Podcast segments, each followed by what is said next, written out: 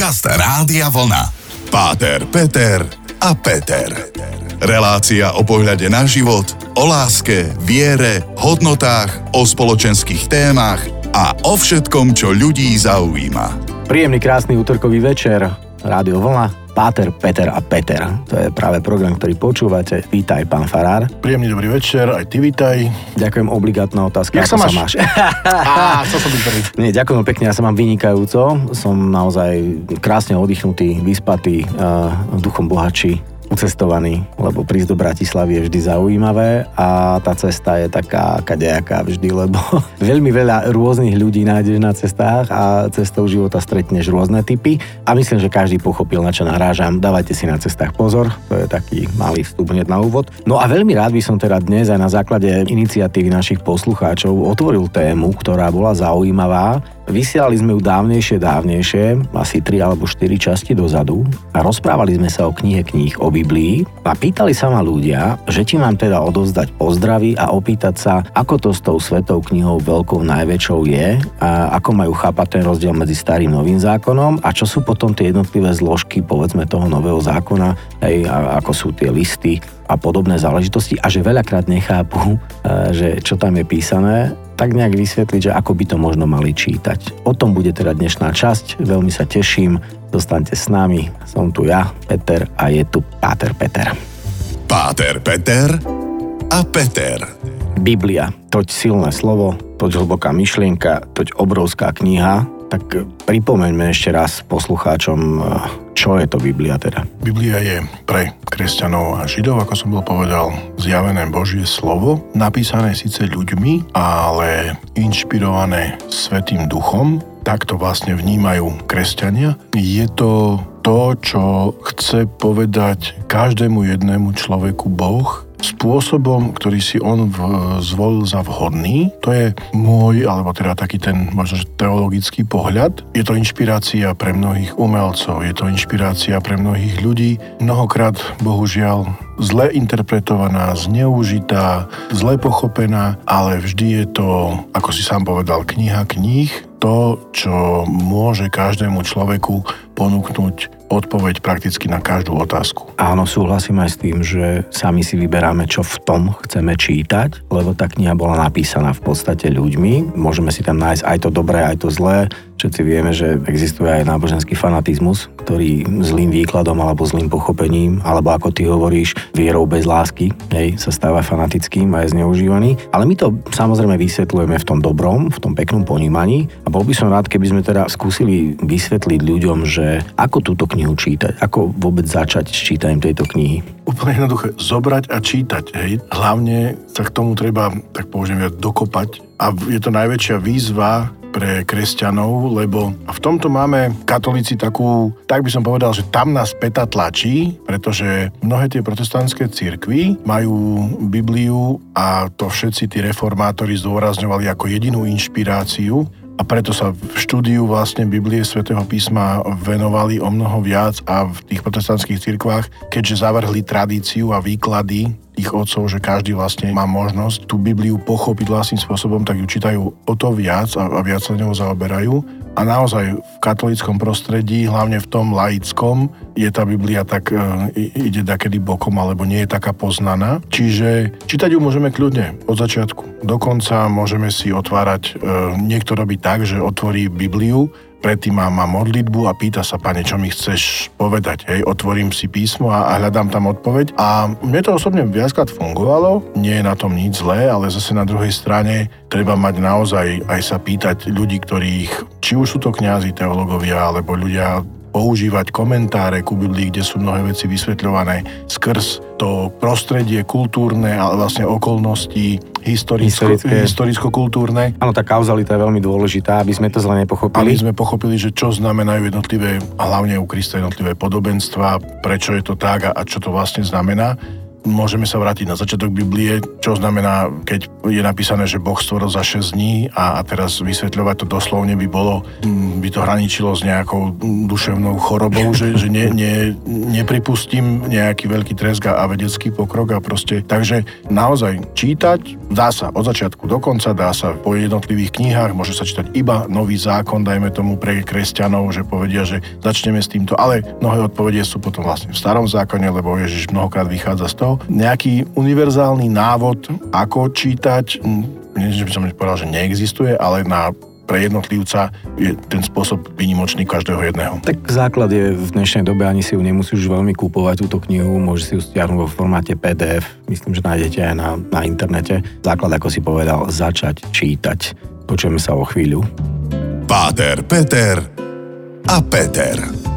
Tajovského nedopovedanou vetou som údajne skončil predošlý vstup, tak teraz budeme kontinuálne pokračovať. Stále sa rozprávam s pánom Farárom o knihe kníh a bavíme sa o starom novom zákone a v podstate by sme ten nový zákon mohli rozobrať tak hlbšie. Sú tam evanielia, ktoré sme už spomínali, Matúš, Marek, Lukáš a Ján. A ja by som teda položil otázku opäť za všetkých nás, ktorí nie sme v tomto smere zorientovaní, ščítaní a, a, a možno tomu naozaj ešte nerozumieme alebo neprišli sme na chuť. O čom píšu jednotlivé tieto evanielia? Evanielia zachytávajú v prvom rade vlastne život Ježiša Krista, alebo vlastne udalosti zo života. Nie je to životopis pozor, hej, chýbajú tam mnohé časti zo života Ježiša Krista. U Matúša a Lukáša je tam zachytené narodenie a vlastne tých, tých prvých pár dní, alebo u Lukáša dokonca aj to zvestovanie pre Svetej Bohorodičke, že ju navštívil aniel a oznámil jej, že bude matkou bez muža. Ešte je tam udalosť, keď mal Ježiš 12 rokov a potom bum, skok, 30-ročný Ježiš pri Jordáne sa ide pokrstiť. A čo bolo medzi tým a prečo to nie je tam? Tam je dôležité vidieť naozaj ten teologický rozmer a tie udalosti, ktoré sú zachytené v evaneliách, majú výpovednú hodnotu hlavne preto, aby odovzdali ten odkaz. Mnohé tie podobenstva sú povedané a vlastne spísavané už po, samozrejme, po Ježišovom ukrižovaní a skriesení a na nebo vstúpení a vlastne kresťanská, prvé kresťanské cirkvy začínajú vlastne rozprávať o tom, čo Ježiš hovoril, rozprávajú, čo Ježiš robil a aký to malo zmysel, čo tým myslel a tak ďalej a tvoria sa tie evanelia v tých prvých rokoch, zhruba od roku nejakých 40-50 až do roku nejakých 90-100, 110, keď nášho to alebo teda po Kristovi, samozrejme. Keď hovoríme o tom Janovom evaneliu, tak vlastne to je to najmladšie, aj najneskôr napísané. Evanelia samotné, niekto má také, že to je vymyslené, lebo je to, každý píše inač ale keď sa na tú istú udalosť pozrieme štyria ľudia, tak ju štyria ľudia opíšu ináč. A pritom je, je to to isté? A to je, mm-hmm. a to je mhm. skôr mm-hmm. dôkaz, že tie e, udalosti sú zachytané naozaj autenticky, aj keď treba povedať, že keď počujeme, že Evangelium podľa Lukáša, Evangelium podľa Matúša, Evangelium podľa Marka, to je názov knihy. To, že či autor je naozaj apoštol Matúš, Lukáš, lekár, ktorý vlastne potom pokračuje v tom rozprávaní v skutkoch apoštoloch Marek. Je to autor Evanelia. A toto nie je podstatné, že či to sú naozaj tieto, tieto osoby. Tak sa volá toto dielo. Uh-huh. Je to Evangelium podľa Lukáša, autor neznámy, dajme tomu, aj keď určite Lukáš lekár, ktorý vlastne má na tom určite podiel a, a spísaval to a tak ďalej, tak ďalej. To sa bavíme do, do, do veľmi malých detajlov. Mňa skôr zaujíma, akým jazykom je to písané, to znamená, je to zrozumiteľný jazyk. Ako je to písané v podstate? Tieto tri evanelia, Matúšovo, Marekovo a Lukášové, sú sa nazývajú synoptické, majú veľmi podobné, lebo vlastne vychádzajú od toho istého autora. Marekovo je najstaršie a potom Matúš a Lukáš sú trochu mladšie a aj obšírnejšie a zachytávajú aj rozsiahlejšie veci. Tam treba napríklad pozerať na to, že Matúš píše pre Židov hej, a, a tam je mnohé veci, ktoré sú tam uvedené. Aj v tomto kontexte treba. Marek píše pre tých, ktorí sa pripravujú na krst, pre pohanov, ktorí vlastne potrebujú vedieť isté fakty. Aby mohli prijať aby vieru. mohli prijať vieru a vlastne musí to byť vkladané práve do tej kultúry antickej, alebo vlastne do toho, z čoho oni vychádzajú. Lukáš píše, tam na začiatku sa hovorí, že rozhodol som sa aj ja, milý Teofil, popísať ti tieto udalosti, ten úvod Evanelia podľa Lukáša a on píše do významnému Židovi, aby mu vysvetlil a porozprával, kto to bol Ježiš a čo sa všetko stalo a tak ďalej, tak ďalej. Hej, že počuli sme o veciach, veľa sa o tom rozprával, tak ti to chcem vyrozprávať celé a tak ďalej, tak ďalej. Takže Evanielia v skrátke približne už vieme, ten jazyk je zjavne zrozumiteľný a v ďalšom stupe by som sa ťa veľmi rád opýtal na tie listy, ktoré mm-hmm. nasledujú. Zostanete s nami, počúvate Páter, Peter a Peter. Páter, Peter a Peter. Rozprávame sa už druhýkrát e, v rámci našej relácie, nášho programu o knihe Kniho Biblii. Ten pohľad na ňu samozrejme je veľmi pestrý, rôzny, bohatý spomenul si všetkých tých, podľa ktorých sa to volá. A mňa zaujalo, že sú tam tzv. neviem, či to správne pomenujem, a v Novom zákone aj vyučujúce listy. A to sú listy Korintianom a Efézanom a Timotejovi a tak ďalej a tak ďalej. Čo je teda táto časť Nového zákona? O čom pojednáva? Je tam vlastne jedna taká diepisná kniha, to sú skutky apoštolov. Ako som povedal, je to pokračovanie istým spôsobom toho, čo je v Lukášovom evaneliu. Autor pokračuje vlastne v opisovaní udalostiach po Ježišovom e, vzkriesení a na nebo vstúpení a opisuje vlastne tie prvé kroky církvy apoštolov po tom, čo vlastne robili. Potom sú tam listy, ktoré sú vlastne listy apoštola Pavla, do tých rôznych miest, kde sa vytvárajú tie prvé kresťanské komunity. Potom sú tam listy, ktoré vlastne sú písané aj ďalšími apoštolmi. Pavol píše aj konkrétnym osobám, Timotejovi a Títovi. Potom sú tam listy, ktoré píše apoštol Peter, Júda, Jakub. Sú to mená, ktoré sú vlastne podpísané. Nevšade je jasné, či sú to apoštoli, alebo sú to vlastne menovci. Zahrňujú sa do tzv.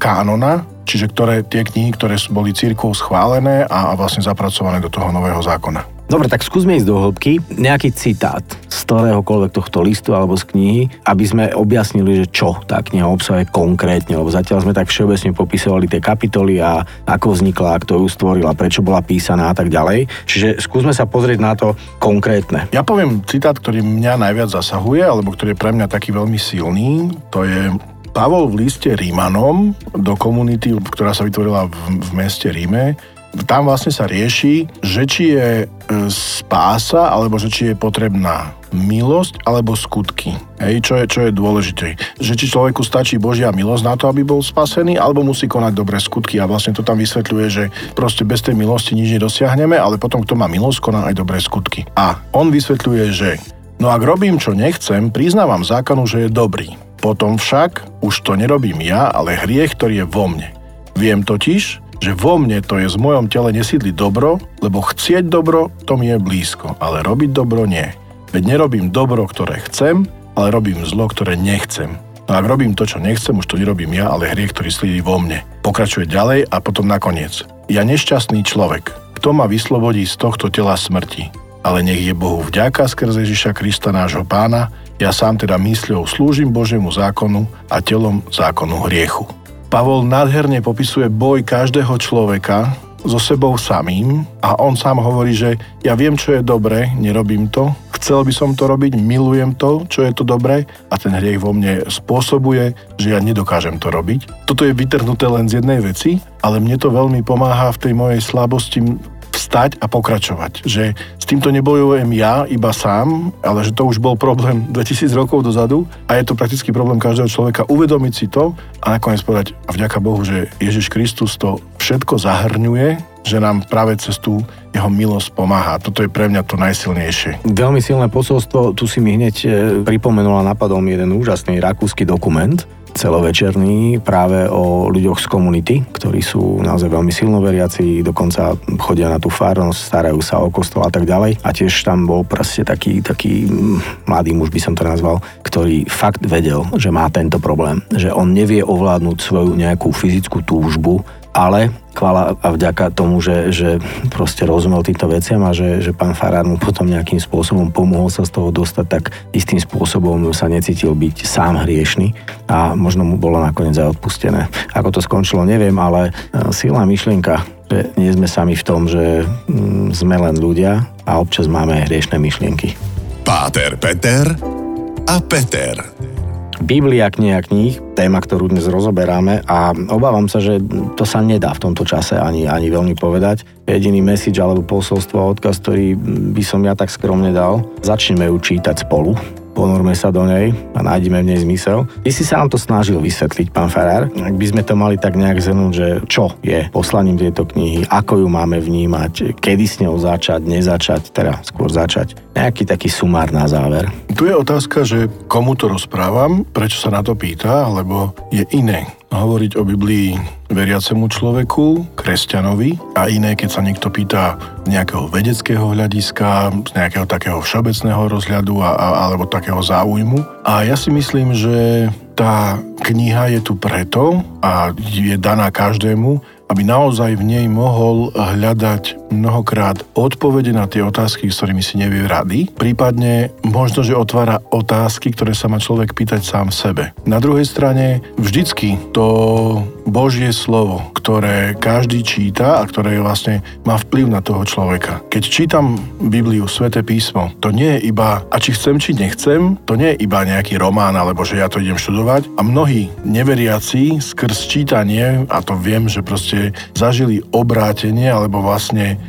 získali vieru, pretože to živé Božie slovo, ktoré je v tom písme, sa ich dotklo naozaj. A to je jedno, či to bol nový alebo starý zákon. Ja prajem každému, osobitne kresťanom, veriacím, aby naozaj sme brali tú knihu, aby sme ju vedeli žiť, aby sme poznali tie slova, ale zároveň, aby sme ich vedeli naozaj aplikovať v živote. Tak úplne jednoducho a na druhej strane byť v pokore, že nie vždy všetkému rozumiem a tomu, čo nerozumiem, môžem buď aj sa opýtať a jednoducho povedať, že toto potrebujem vysvetliť, ale vždy je to naozaj príležitosť byť trošku lepším, pozdvihnúť sa a to je, či človek verí, neverí, alebo jak, jak to vníma. Myslím, že tá, tá Biblia sa môže dotknúť každého. Pekné posolstvo na záver. Pevne verím, že si naši poslucháči z toho niečo aj zobrali. Ja ti ďakujem veľmi pekne opäť za to, že si meral cestu, že si si našiel čas že si nás obohatil, si nám otvoril ďalšie okná vnímania a pevne verím, že sa počujeme opäť o týždeň. Vám všetkým prajem krásny, nerušený útorkový večer a záver je opäť tvoj. Ja veľmi pekne ďakujem za počúvanie aj tebe za výborné otázky a prajem vám pokoja dobro. Páter, Peter a Peter. Každý útorok po 20.